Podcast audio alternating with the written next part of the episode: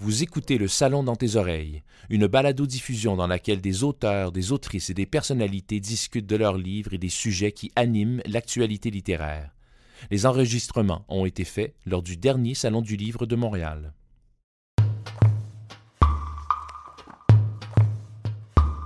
Je vais vous lire un extrait de la première partie de, Fanette et ça met en scène le fameux poète Lucien Latourelle qui éventuellement va séduire Marie-Rosalie. Une bise glaciale lui fouetta le visage lorsqu'il fut dehors, mais au lieu du désespoir qui l'habitait la veille, il ressentait un regain d'énergie et de courage. Son plan prenait forme. Il lui faudrait de l'argent, beaucoup d'argent. Où le trouver? C'est à cet instant qu'une idée lui vint. Comment n'y avait-il pas pensé avant? Il marcha à grands pas dans la neige, déjà salie par le passage des chevaux et des voitures, indifférent à la morsure du froid. Il avait perdu ce qu'il avait de plus cher à cause de Fanette Vanier, sa femme, son enfant, son journal, sa réputation. Il rendrait coup pour coup, dût-il y consacrer le reste de sa vie. Un bon matin, j'ai décidé de, de, reprendre ma saga historique Fanette, qui s'était vendue à plus de 100 000 exemplaires. J'avais envie de reparler de journalisme de Fanette, l'héroïne irlandaise de cette saga, et tous les attachants personnages autour d'elle. Et euh, j'ai donc euh, écrit cette suite que vous voyez ici, qui s'intitule Les amitiés particulières.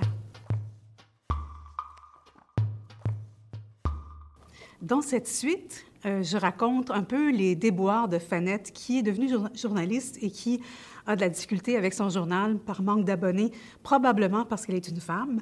Et aussi, elle a des ennuis avec sa fille aînée, Marie-Rosalie, qui va s'enfuir avec un poète qui va la séduire et l'entraîner en France. Donc, euh, Fanette veut la retrouver.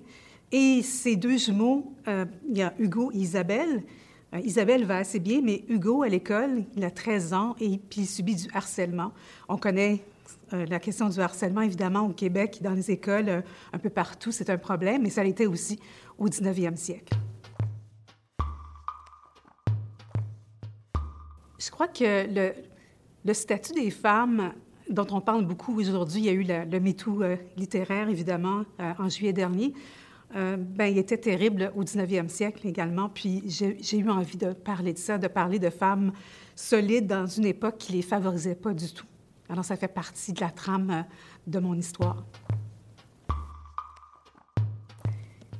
Une rencontre marquante pour moi a été celle de ma première éditrice, Monique H. Messier qui était aussi scénariste. Et euh, quand je lui ai envoyé mon premier roman, Le Fort intérieur, elle a eu un coup de cœur. Et c'est grâce à elle, finalement, que les portes de l'édition se sont ouvertes et que je suis devenue une romancière à temps complet.